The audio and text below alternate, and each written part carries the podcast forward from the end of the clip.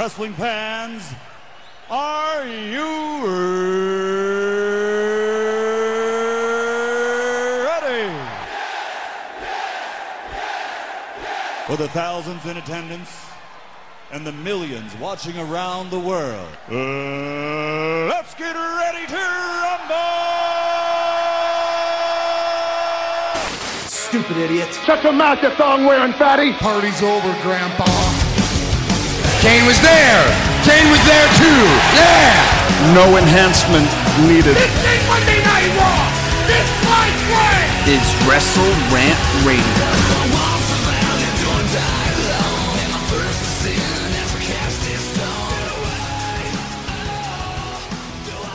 What's going on, guys, and welcome back to Wrestle Rant Radio for November 1st, 2018. I am Graham Giuseppe Matthews. Hope you guys are doing well and recovering from your candy Halloween hangover from last night.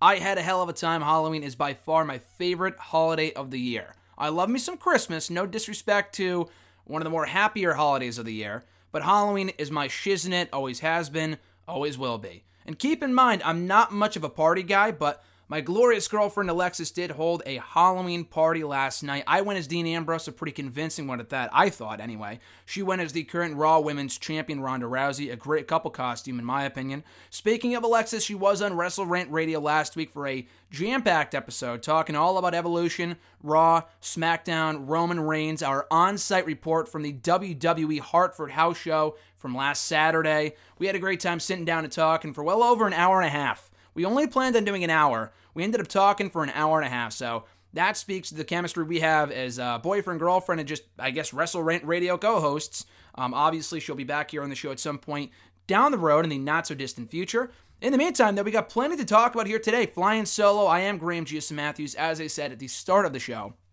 From Evolution, Raw, SmackDown, and previewing and predicting this Sunday's Crown, or not Sunday, rather Friday's Crown Jewel pay per view. I'm so used to saying Sundays because usually all the pay per views happen on Sundays, but they've been on different days in the last couple of months from Evolution happening on a Sunday, Hell in the Cell happening on a Sunday, Crown Jewel happening on a Friday, Super Showdown happened on a Saturday, early, early in the morning. Crown Jewel's airing, I think, at 12 Eastern Time on Friday, so I'm not sure if I'll be able to watch it live, but I will catch it whenever I have the chance. Late Friday night, early Saturday, we'll see. I'm not exactly overly anticipating that uh, upcoming event on Friday. So we'll talk more about that when we get to it. But speaking of last week's edition and all the other editions of Wrestle Rant Radio, you can check them out right here on not only nextdaywrestling.net, but also on iTunes. Simply search up Wrestle Rant Radio on the Apple Podcast app.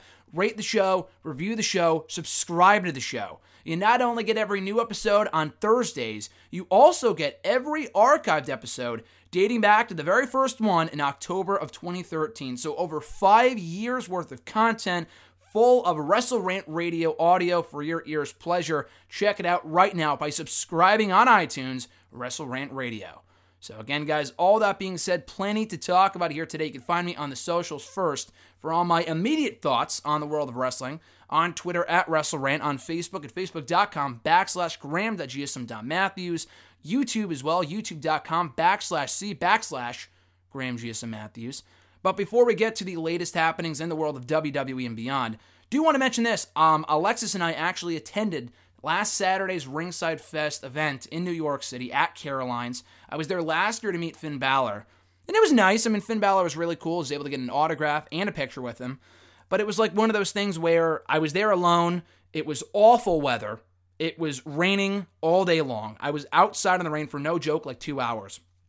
I think I might have had an umbrella. I'm not sure. I feel like I did. But even with the umbrella and a poncho on, I was fucking miserable because I was so soaked. It was pretty bad. And then when you got inside, it was jam packed with people.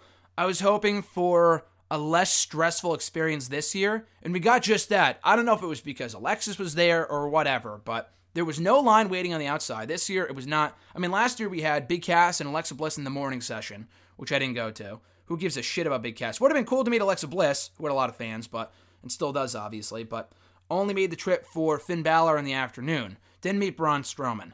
Just um, just Finn Balor. So, I mean, to meet him for 15 seconds, get a picture with him, was it really that worth it? To most people, probably not. I enjoyed the experience. I talked all about it in a random video blog on the YouTube channel last year. So, if you haven't already checked that out, please do so. This year's experience was a lot less stressful, a lot easier, a lot more enjoyable, I thought. And again, maybe it was because Alexis was there, was there with me. I wasn't flying solo. Maybe it was because of who we met. So this year, in the morning session, they had the entire Undisputed Era. And to meet the entire Undisputed Era and to talk to them, get a picture with them, get autographs, was well over $200. These autographs and pictures were extremely expensive. Probably not the WWE's decision. I would assume it was uh, Ringside Fest's decision for whatever reason, but they were pretty damn expensive. Finn Balor last year was no exception. That was really no less expensive. But anyway, uh, to meet the entire Undisputed Era was like well over $200, so I was not doing that. I already met Adam Cole a few years ago when he was the Ring of Honor World Champion at the Ring of Honor All Star Extravaganza pay per view, which was awesome. Um, really, really nice guy. Got to interview him over the phone soon after that, so yeah, um, I already met him, I already talked to him, already interviewed him, so I was like, okay, I'll just meet Roderick Strong. I'm a big Roderick Strong fan. I think it'd be cool to meet him, get to chat with him, tell him how big of a fan I am, blah, blah, blah. I also have one of his shirts to get a picture with him would be pretty damn cool. So we go up to meet Roderick Strong, which we do. He signs an autograph for me to Graham, um, signs the 8x10 for me, get to talk to him, take a picture with him. But as we go in for the picture, Alexis joins me for the picture, which I wasn't 100% positive was possible. I thought they might, like, oh no, it's just him. Like, you only paid for one person, it's only just him. I wasn't 100% sure. Um, that being said, though, she did come up with me. They said nothing, they allowed it. And then when she came up with me, we not only got a picture with the entire, with, with, with Roderick Strong, we got a picture with the entire Undisputed Era, including Adam Cole, Kyle O'Reilly, and the recently returned Bobby Fish. Didn't get to talk to Kyle O'Reilly and Bobby Fish. I thought, you know, just because, I don't know, I, I, I didn't think I was going to meet them, so I didn't talk to them. But I did get to talk to Adam Cole very briefly. He's a major star, obviously, big Adam Cole Bebe fan. So uh, Alexis actually asked him, I asked him for her, but we asked him what he puts in his hair to make it so shiny all the time. He just said conditioner, and Roderick Strong seconded that thought as well.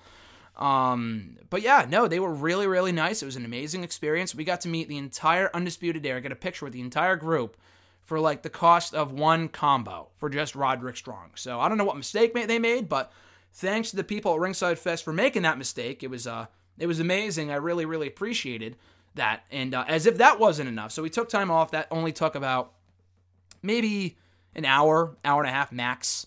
I, I would say roughly an hour because we got out of there around 11. We went to Applebee's next door, ate lunch over there, went back to Caroline's for the second session, um, which started around 1. So we got there early, got good seats. And it's not really like good seats, but they have you wait in groups. We were in like the second group, so or third group rather. So we didn't have to wait long to meet the second set of superstars, that being WWE Hall of Famer, former Raw General Manager Kurt Angle, and Woken Matt Hardy. So I had to go to the second session. Kurt Angle, I wanted to have him sign my Intercontinental Championship belt. I am on a mission to have every current living former Intercontinental Champion sign that championship, my replica title that I got as a gift from Jason for my uh, for my birthday about a year ago, year and a half ago.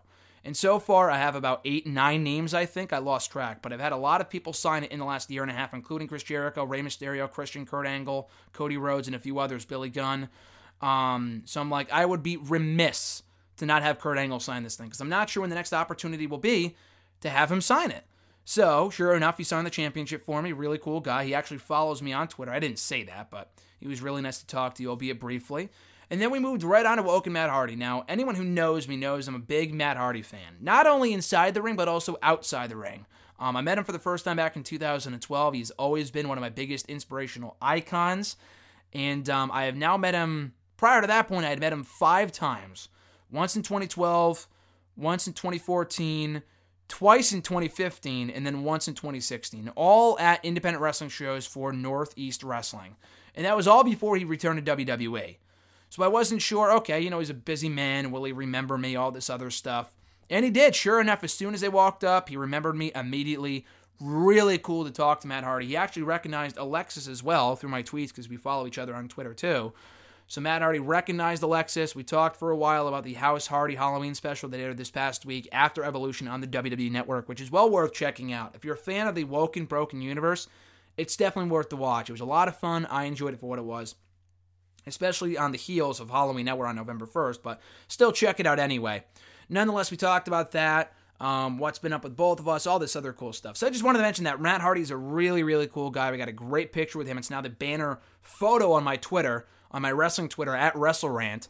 So uh, me, Alexis, and Matt, and he got to talk to her as well, or she got to talk to him too. So it was awesome. Matt Hardy could not be more of a class act. Still one of, if not the best wrestler I've ever met. At someone at that level, someone who has a ton of notoriety, has been has been in Ring of Honor. I've met him on the Indies. I've met him when he was with Ring of Honor. I met him when, when he was with Impact Wrestling. I met him um, now that he's with WWE. I've met him all over the place. So again, cannot thank Matt enough for his generosity and kindness and his time. He actually held up a few of the people in back of us, so I apologize to those people, but he held up a few of the people in back of us just so he could talk to us about the House Hardy Halloween special, which more than delivered and exceeded my expectations, were all, which were already high. So amazing time in New York City last Saturday at Ringside Fest 2018. If you're in the area, check it out next year. They only announced the guests like a few weeks in advance. Um, I was like constantly checking who's going to be there this year, who's going to be there this year. And sure enough, like two weeks out, they announced Matt Hardy, Kurt Angle, and the entire Undisputed Era. I proceeded to go crazy because I've always wanted to meet Roderick Strong and the Undisputed Era, who I got to meet anyway, despite not paying for all of them.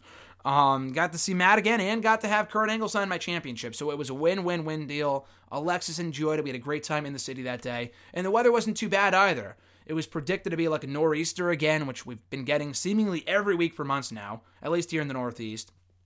It wasn't too terrible.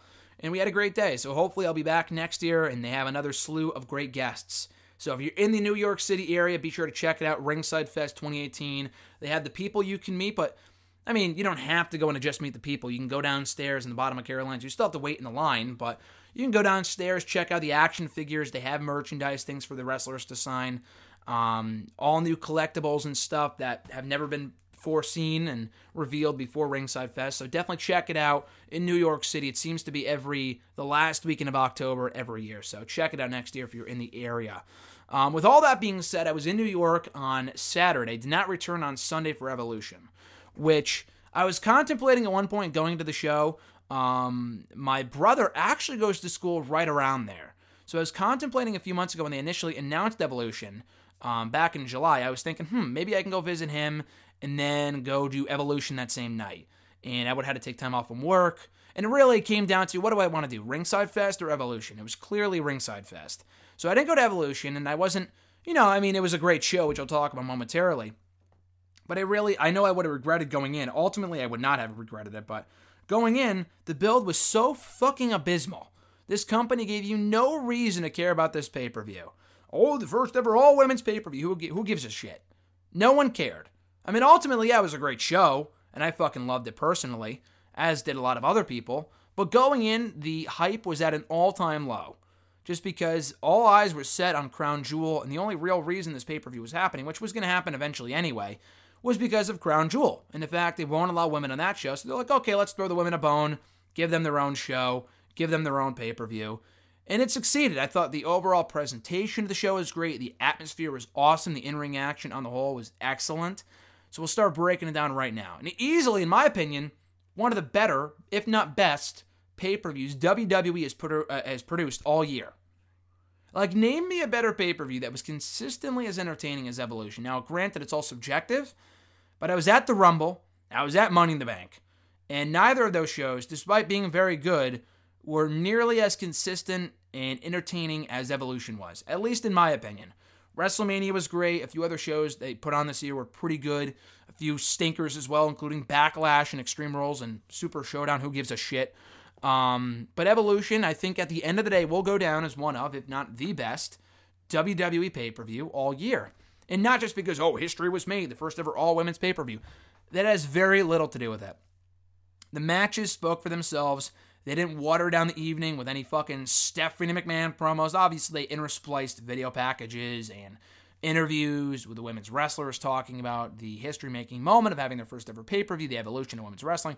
And that's all fine and good. I mean, I'd be surprised if they didn't do that, so I'm not too shocked that they did. But still, I thought putting that stuff aside, the matches were what really drew me into the show. It started off strong and ended strong too, and everything in the middle was also very, very good.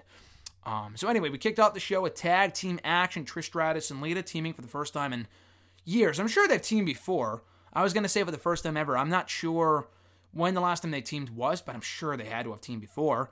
Otherwise, they feel like they would have said so here. But anyway, they took on Mickie James and Alicia Fox. Yes, it was supposed to be Alexa Bliss in place of Alicia Fox, but Alexa Bliss was apparently injured, which I think we talked about here in the show very briefly on Wrestle Rant Radio last week, as Alexis and I were at that show where she apparently got hurt at the Hartford House show. I noticed nothing out of the ordinary about that match, specifically about her performance. She did tap out to Ronda. It's not like she was taken out of the match for the rest of the match after seemingly getting hurt. Um, I feel like if her nose was broken, A, I feel like she would have competed anyway, and B, they would have said so.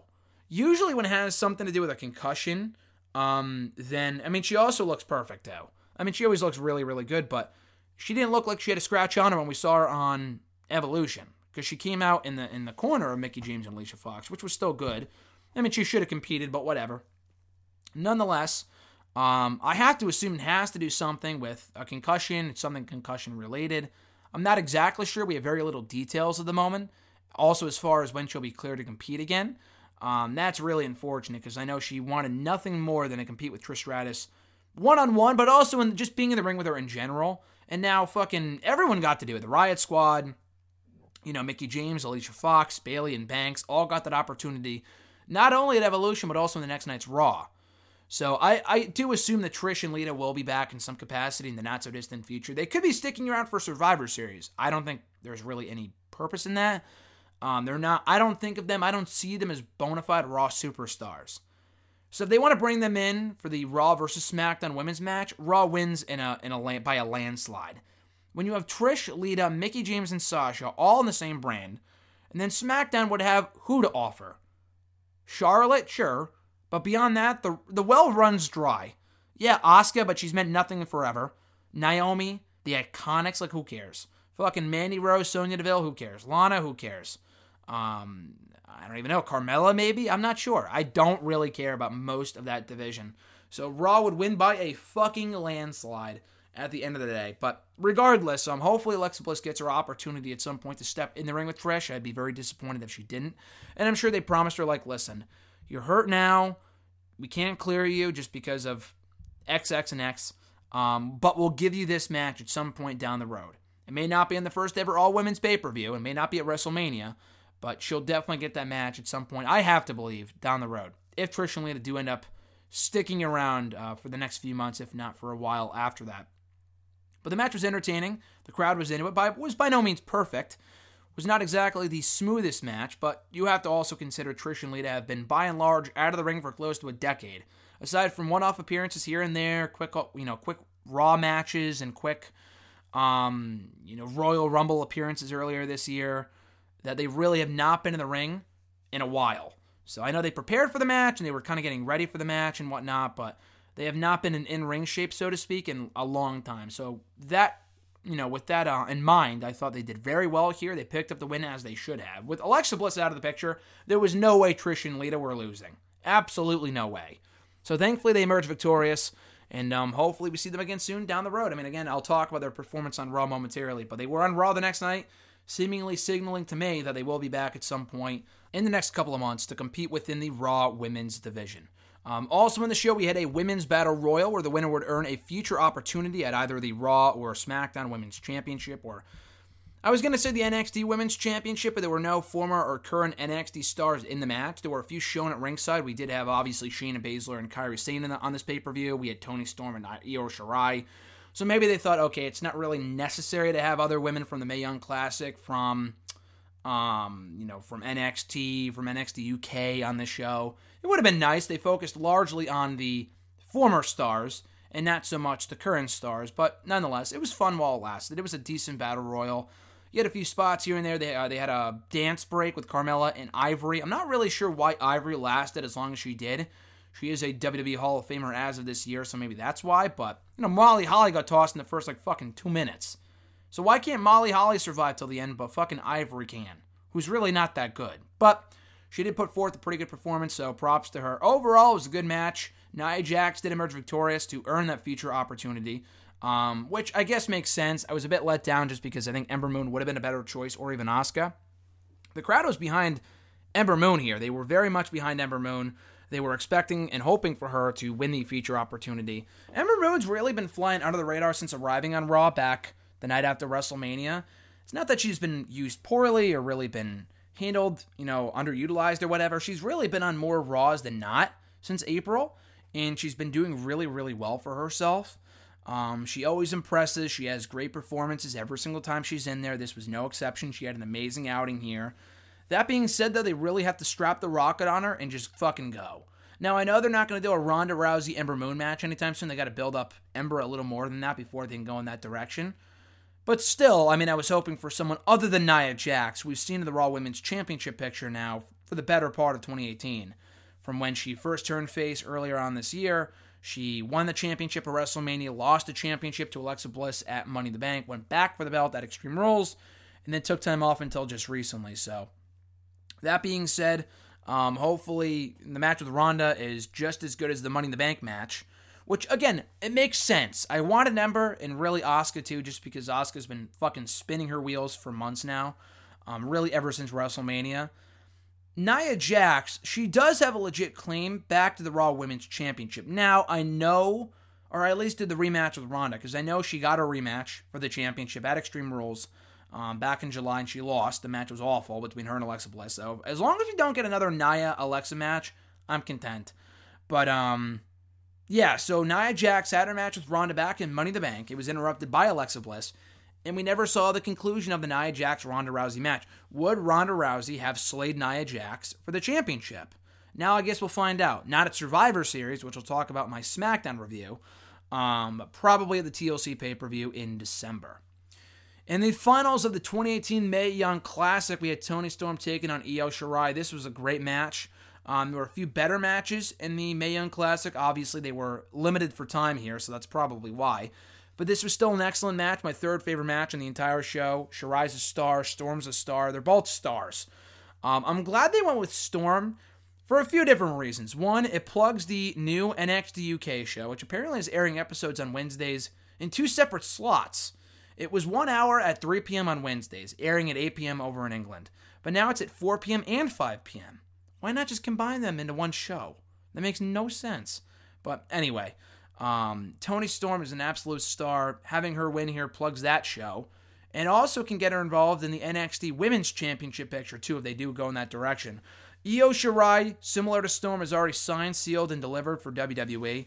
So I mean, the same thing could be same could be said for last year too. Kairi Sane and Baszler, I think, were both signed by that point. Actually, I don't know. I don't think Baszler was officially signed to WWE for another month or two until after the Mae Young Classic concluded.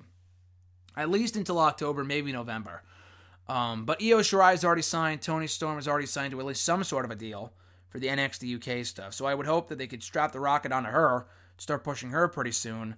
Um, you know, at only what 20, 21 years old, Storm is a bona fide star. She could do great things for both the women's division, not only in the NXT UK and NXT scenes, but also in the main roster down the road. I would not call her up tomorrow, but I think if they were, theoretically, she would do well for herself. As long as she's not made fun of for her accent or made fun of for being English or whatever the fuck, which this company is notorious for. So I would not be surprised if that's the case with Storm. But I would hope that they uh, steer clear of all that other bullshit and they can give her the star treatment that she deserves on Raw or SmackDown one day. We had six woman tag team action, also at Evolution. Sasha Banks, Bayley, and Natalya teaming up to take on the Riot Squad. I had no expectations for this going in. The match I knew figured I figured it would be well wrestled, well wrestled, but I figured it would be on the level of like a Raw match. Why the fuck should I care about Banks, Bayley and Natalya versus the Riot Squad for the upteenth time? I feel like I've seen a million times by this point. This match, however, was easily the best encounter I've seen from these six women together um, since their quote unquote feud started a while back. Um, it was a good match. It was very good. They had a lot of close near falls down the stretch. The crowd was into it. The Riot Squad did well for themselves. The baby faces went over as they should have. I don't know. I really, really like this match. Um, a lot more than I thought I would. It was by no means my top three favorite matches from the show. But for a match I figured would be, you know, a glorified Raw main event or a glorified Raw five minute match or whatever, they uh, really went out there and gave it their all, which I kind of should have expected given who was involved. But nonetheless, I thought this was a real good match. Banks, Bayley, and Natalya going over. With the NXT Women's Championship, Kairi Sane defending against Shayna Baszler in a rematch from NXT TakeOver Brooklyn 4 from back in uh, August. Another great match between these two women. My second favorite match on this show is this one. Um, the pace was great. The storytelling was great. Baszler is such a badass. I was not a fan of the fact that they included her in that Performance Center brawl with Charlotte and Becky um, a few weeks ago. I think it was about a week, week and a half ago at this point. She was shown among the other Performance Center recruits, just standing there like a fucking goof. Like, she is more special than probably anyone else in that division. So why would you include her in that nonsense? It's like when they have, you know, you don't really see John Cena or Randy Orton or all these other guys being thrown out there for brawls. Like, you know, when they have brawls break out on Raw and they have the rest of the roster come out to break it up, you don't see Cena out there. You don't see Randy Orton out there unless they're the ones doing the brawling. It's because they're larger than life superstars. Why would you have Baszler? I know she's not a John Cena or a Randy Orton, but why would you have Baszler be out there when she doesn't need to be? So anyway, they kind of uh, rectified that here by having Baszler regain the gold with the help of the two other four horsewomen of the um, UFC, MMA, whatever you want to call it. I think Jessica something and Marina something. Marina Shafir, maybe? Jessica Duke, I think their names are, if I'm not mistaken. I know Marina, if that is indeed her real name, um, is also the wife of Roderick Strong. And they were also signed to NXT. They were they were signed a few months ago. They've been working the NXT live events for a few months now. So to bring them in as Baszler's backup, if that is indeed the plan, um, I think is a great idea, especially if they want to prolong this feud between Baszler and Sane through Takeover in November. Um, I don't know if they would do another one-on-one match or a six-woman tag team match with Sane choosing her partner, someone like an Io Shirai and like a Nikki Cross or something. But still, um, I like the idea of a Baszler Sane feud or a Baszler, you know, faction alongside the other four horsewomen of the MMA UFC world.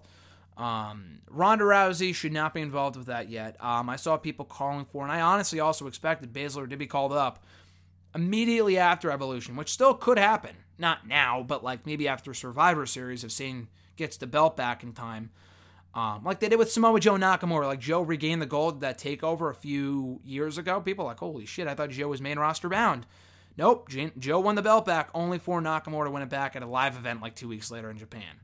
So I could see them doing something similar with Sane and Baszler, and then Baszler heads the main roster with the rest of that four horsewomen group.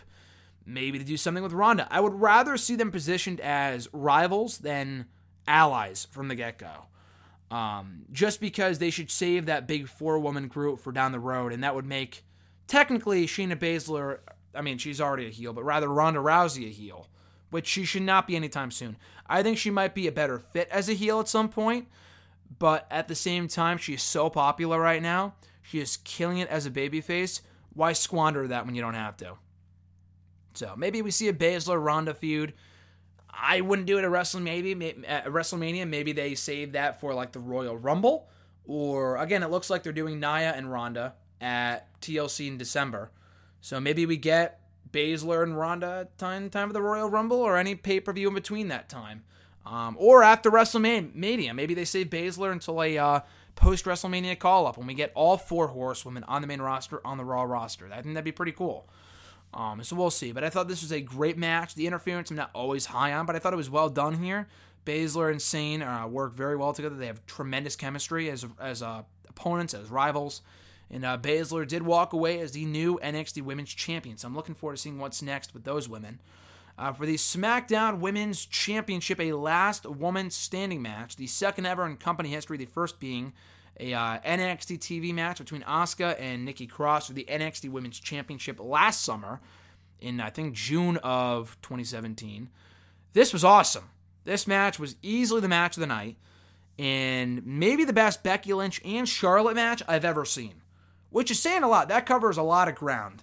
Um, Charlotte had a lot of great matches with Sasha Banks a few years ago, back in 2016, during their long running rivalry. This might have been better.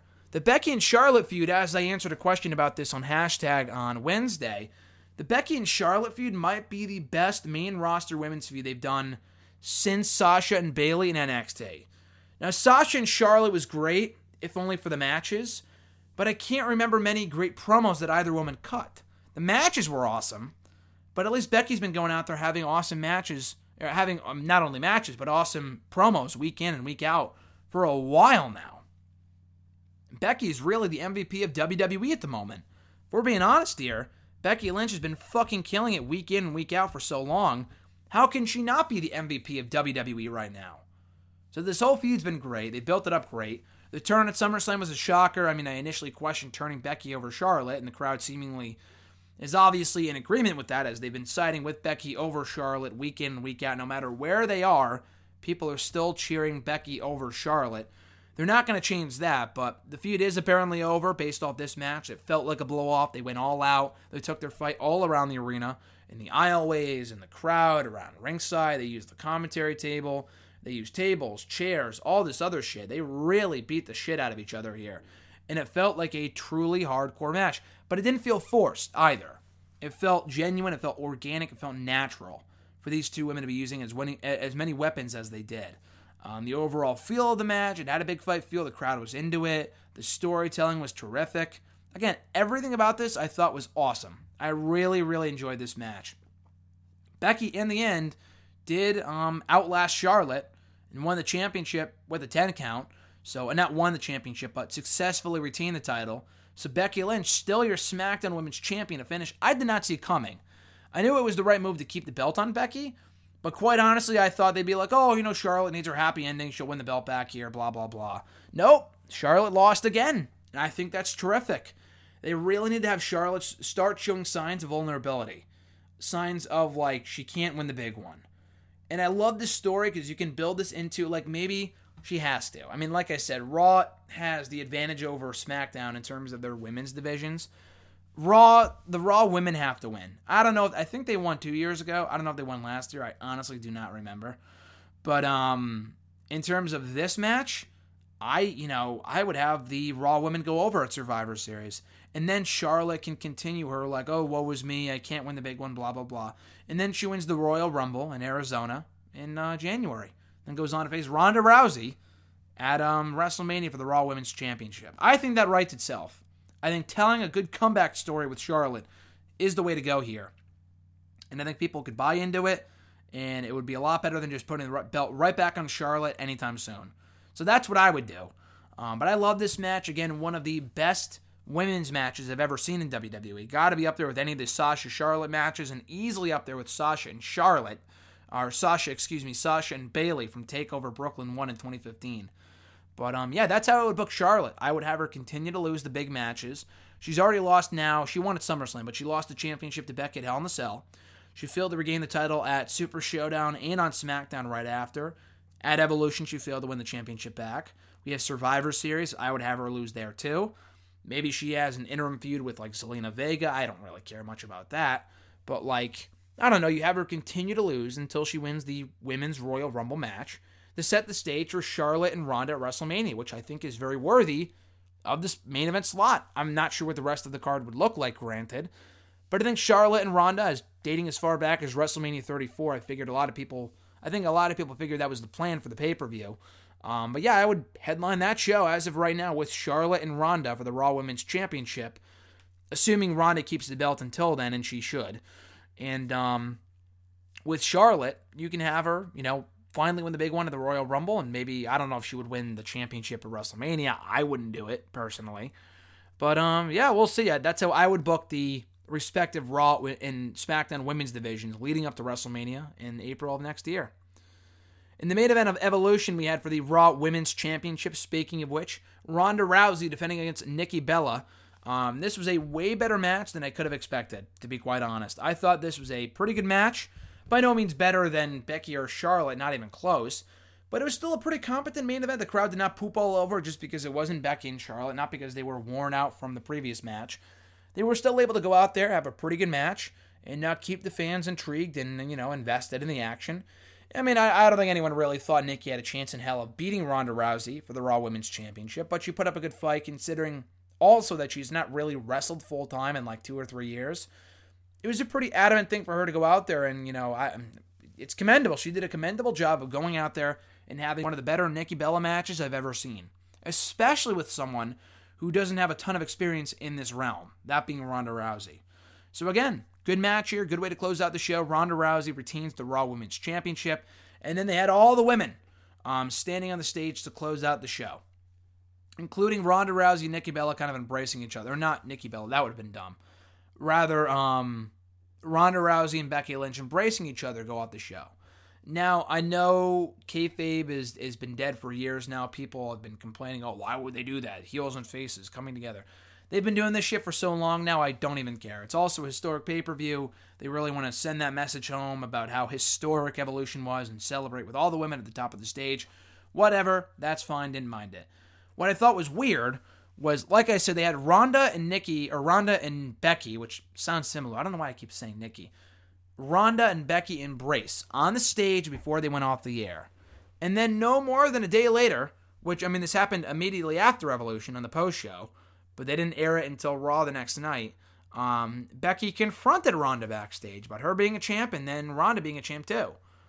So obviously setting up for a match at Survivor Series, which has already been confirmed for the card. Ronda Rousey, Becky Lynch, Raw versus SmackDown non-title match. That's a hell of a match. Becky's been at the top of her game now for months.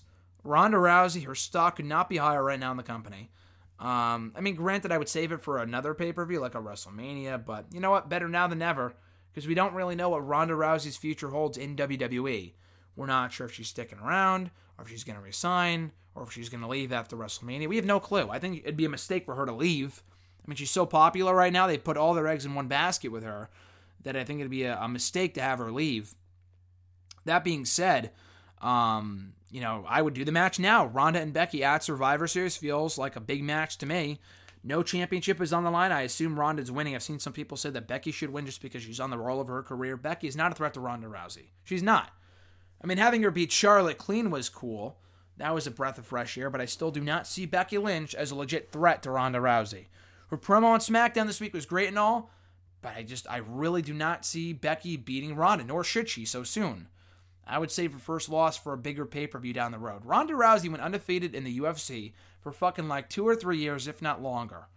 Why the fuck would she lose eight months in to her WWE career? Makes no sense.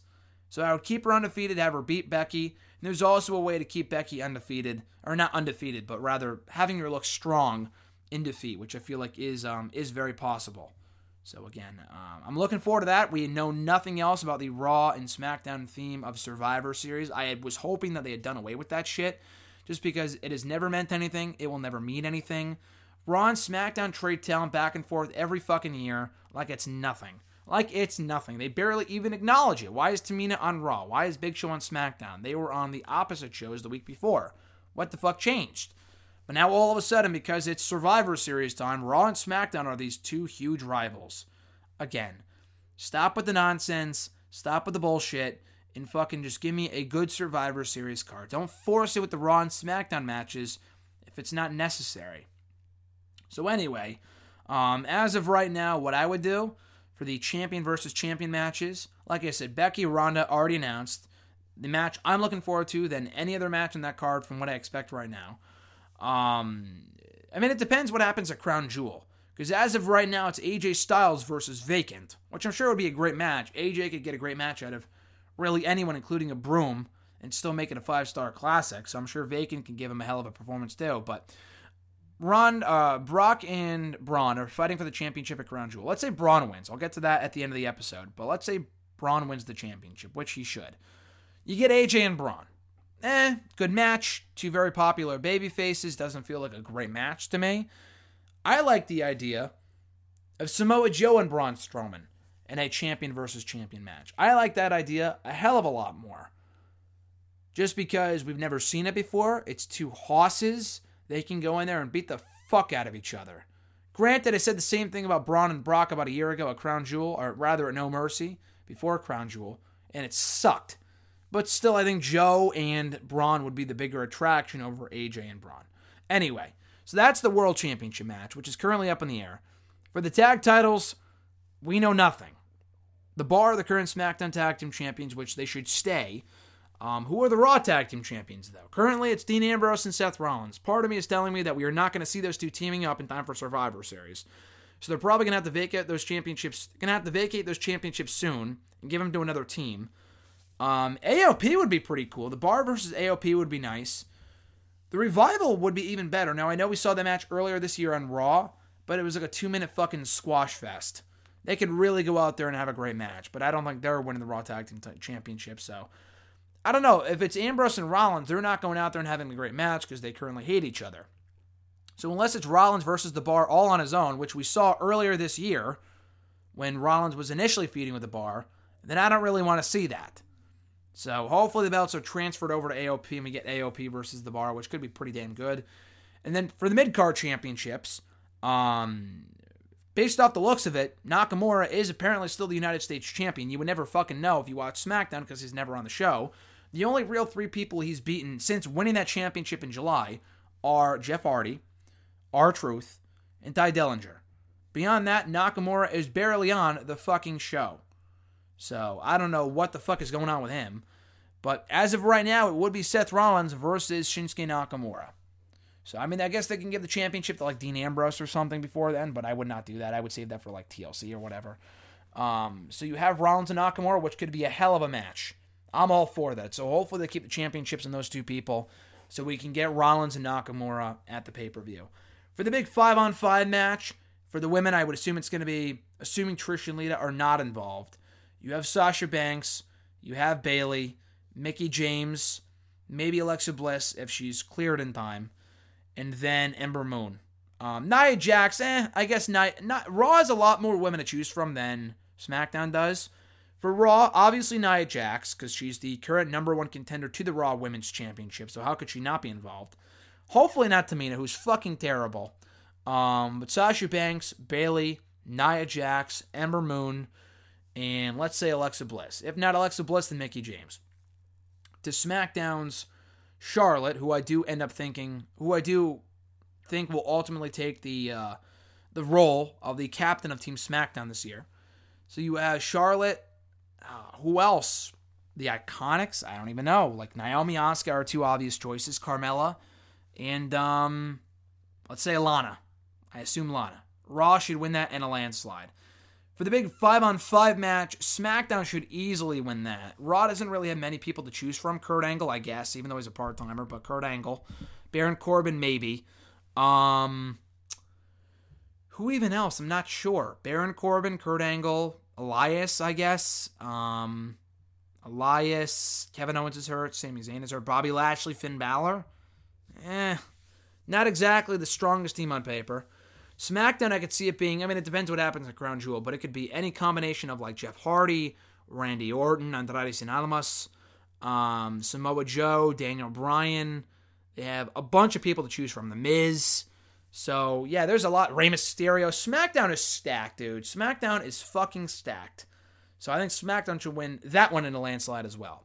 But anyway, that's my quick preview for Survivor Series. It's not for another month, but I just thought that I'd throw that out there just because uh, it looks like on paper it could be a good show for the Raw and SmackDown matches, even though I feel I feel like it feels forced.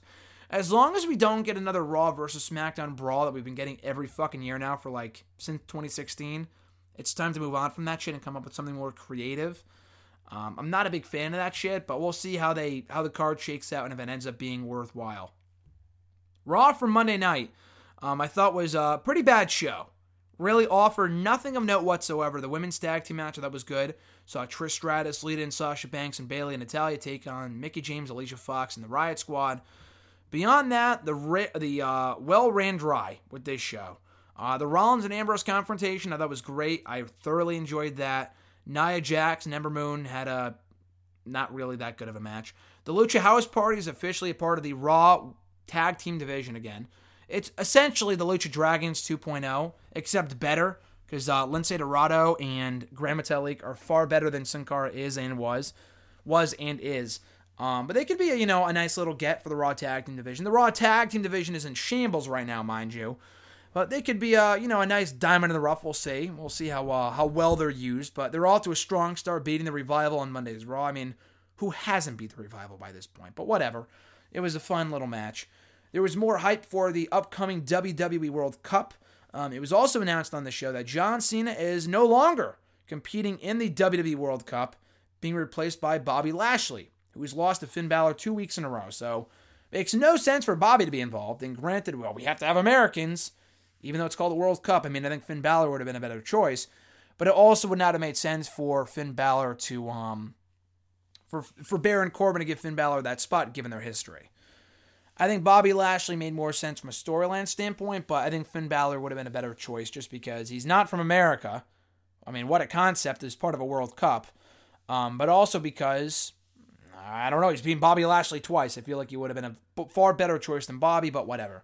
The point of the matter is, the fact of the matter is this John Cena will not be a crown jewel. It was reported about a week ago from, uh, I think, Robbie from uh, Barstool Sports. Um, Robbie Fox, I believe his name is, to quote the source correctly. Um, he had reported that both John Cena and Daniel Bryan had no desire to compete at Crown Jewel, had no desire to, tra- uh, to travel over to Saudi Arabia given the current situation over there. And they're not going. And both were written off the show on this past week on Raw and SmackDown, respectively. I have no idea when we're going to see Cena next.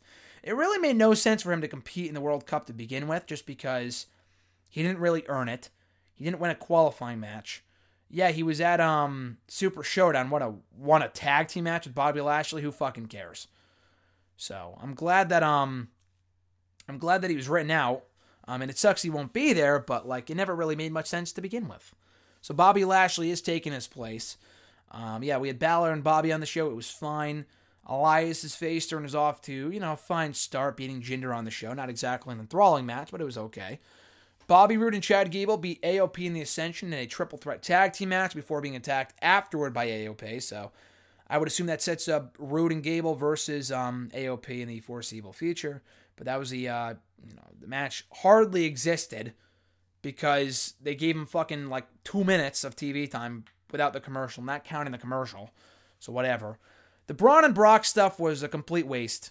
It really was. Um, with those guys, that should have been far more important than it was. Brock has not made a single appearance on WWE TV since Hell in the Cell when he initially came back to be added in the Universal Championship picture at Crown Jewel.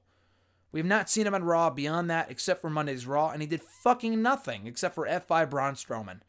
How is that supposed to get me excited for the pay per view on Friday? How is that supposed to get me excited for the Universal Championship match?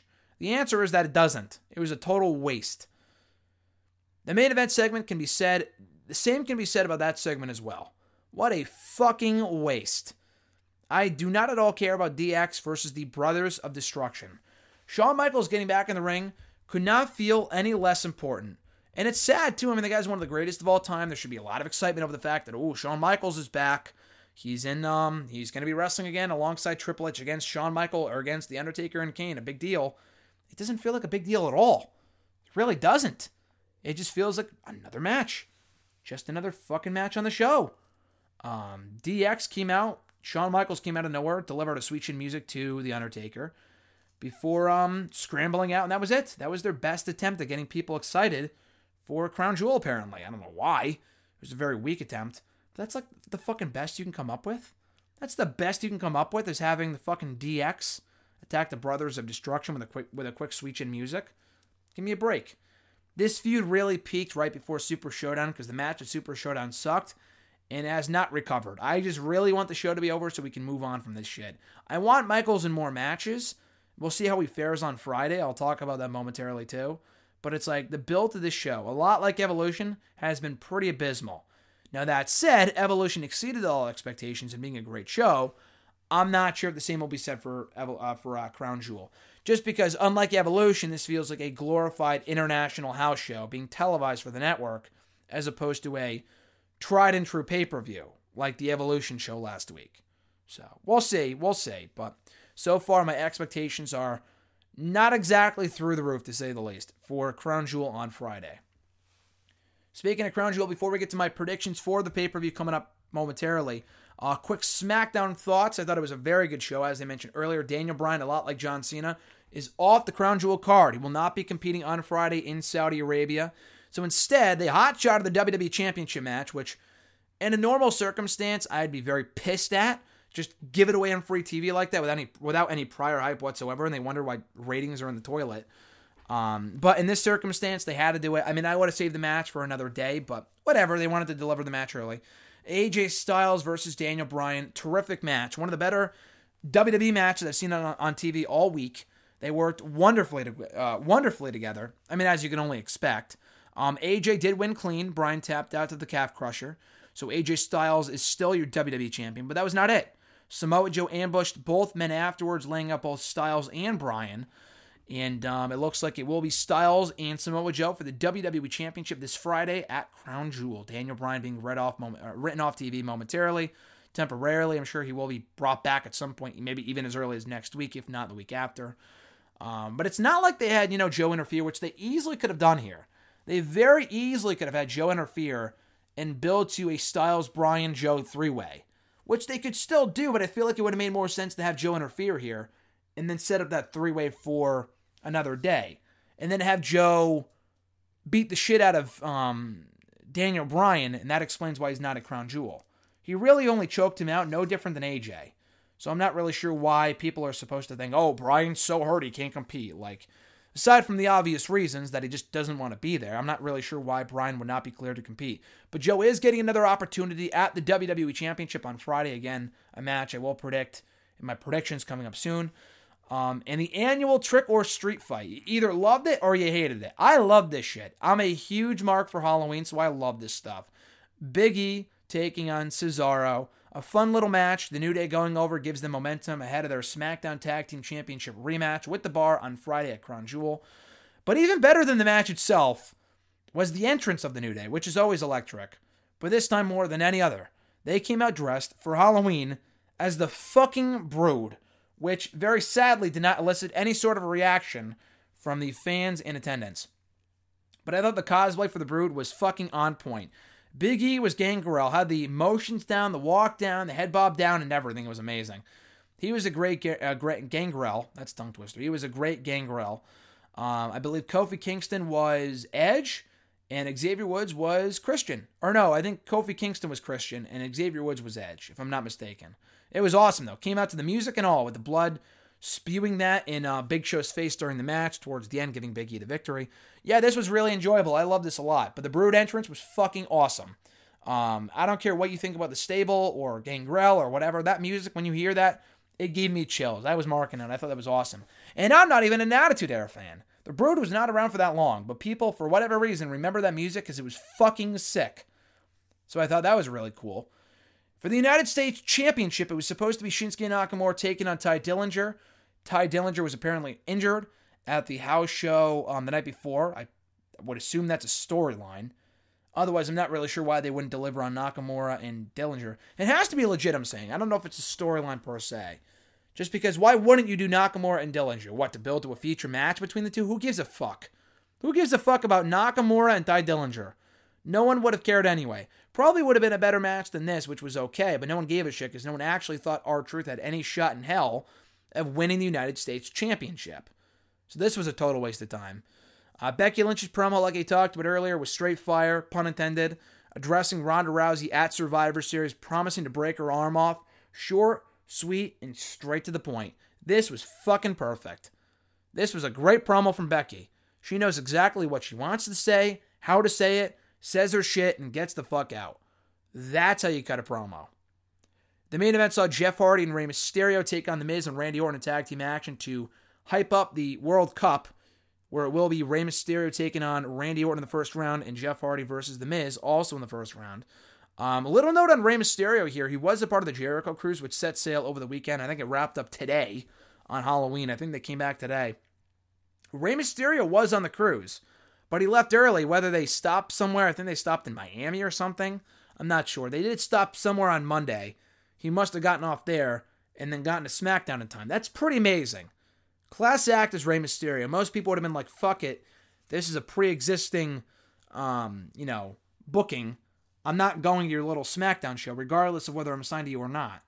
But no, Rey Mysterio was cool enough to do both. He went on the Jericho Cruise for a few days and left early to do the uh, SmackDown show on Tuesday. You know, for a throwaway tag team match, but it was fine. It was enjoyable. Hardy and Mysterio went over before Orton laid out all three men Miz, Hardy, and Mysterio with RKO's afterwards. So a good show.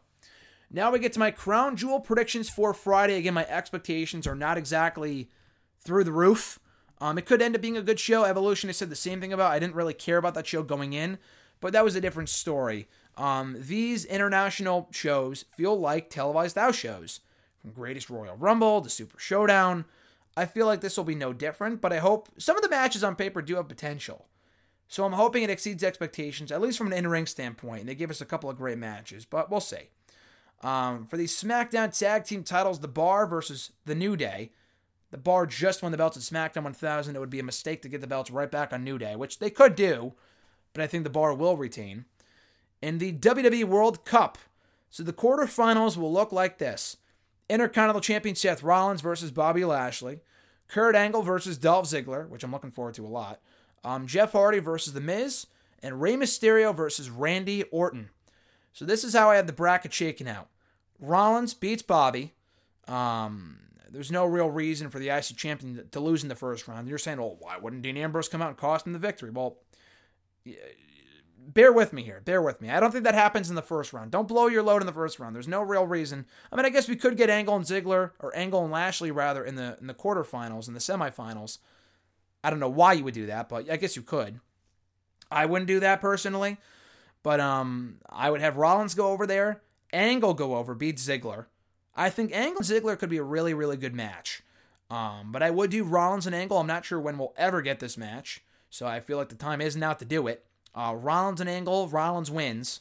So I feel like that's another match that could be a fucking banger if given the time it deserves. So hopefully it is. On the SmackDown side, Mysterio and Orton. Orton's on a roll right now, but Rey Mysterio just came back, so I got Mysterio going over. Jeff Hardy and The Miz, The Miz wins. And that leads to Miz and Mysterio in the semifinals, which we saw on SmackDown a few weeks ago. Um, so I would, and, and Rey Mysterio won. So I think The Miz will get his win back by beating Rey Mysterio. The finals will look like this Rollins versus The Miz. That's when Ambrose interferes, costs Rollins the victory, giving Miz the win and the title of the best in the world, which he's obviously not, but that's the whole point. The Miz can use that against AJ Styles, Daniel Bryan, whoever's in the WWE Championship picture by next week. He can claim he's the best in the world and use that over Daniel Bryan. So I feel like Miz winning writes itself. Um, not only that, but Shane did say in SmackDown this week that whoever makes it to the finals of the SmackDown Superstars and if they lose, they're fired, which makes absolutely no sense. I don't know why Shane would want more star power on Raw, because if Miz, Orton, Hardy, or Rey Mysterio lose, why the fuck would he want them on Raw? That makes no sense. So anyway, um, I got Miz winning for all those reasons. I feel like it just writes itself. It makes sense. And Miz goes on to vie for the WWE Championship at some point. That's probably why he why he lost the match to Daniel Bryan at Super Showdown. They don't really think these things that far ahead, but maybe they did. Maybe they did. Maybe that's why I was a bit disappointed that Miz did not win that match, but maybe it was because he could win this tournament. And we get Bryan and AJ one on one before Miz gets interspliced into the title picture by next week or so. We'll see. Just in time for Survivor Series and TLC later on this year. Speaking of the WWE Championship, AJ Styles versus Samoa Joe. I'm going to go out on a limb here and say Samoa Joe. Um, I feel like they could have put anyone in that slot, but they were adamant about putting Joe in that slot, despite the fact that Joe's now lost three times, or technically twice, but he's failed to win the championship three times from AJ at SummerSlam, Hell in the Cell, and Super Showdown. Why would you do another a fourth match? I guess they could do a non-finish, but that just feels lazy to me. Um, which we've also seen with these two before. I would have Joe win the championship. I would. I would put the belt on Joe. AJ's now had it for close to almost almost exactly one year. It's going to be one year next Wednesday. Um, Joe winning, you know, snapping the streak would be a big moment. A lot of great heel heat for him. He deserves one run as world champion. And that also sets up Joe, AJ, and Bryan in a three way for either an episode of SmackDown or for, you know, the TLC pay per view in December if they end up going with the champion versus champion theme for Survivor Series. So that would be awesome too. AJ, Bryan, Joe. I mean, if AJ retains clean against Joe, which would be a waste, of Joe, again, very detrimental to his credibility, then where do you go? Bryan tapped clean on Tuesday. Joe would have lost clean again. So where the fuck do you go with this feud if AJ wins again? Nowhere. So I have Joe win. Daniel Bryan's in chase mode because Joe hurt him on Tuesday. And then AJ obviously has his rematch for the championship. So I got Joe, new WWE champion. That may not be exactly a popular pick, but he's my pick to become the champion on Friday. For the Universal Championship, Brock Lesnar and Braun Strowman, the vacant title here. Braun's got to win. I could see people saying, oh, Brock, you know, he's a bigger name. They want the title on a bigger name. They had to have realized that the only reason that Brock was champion for so long was so Roman can beat him and get cheered for it because Brock's reign lasted forever. They can't go back to that shit. They really can't, can they? No. Unless they want the belt on Brock in time for UFC in January, and even then, that's a dumb idea because he would not bring the championship with him anyway.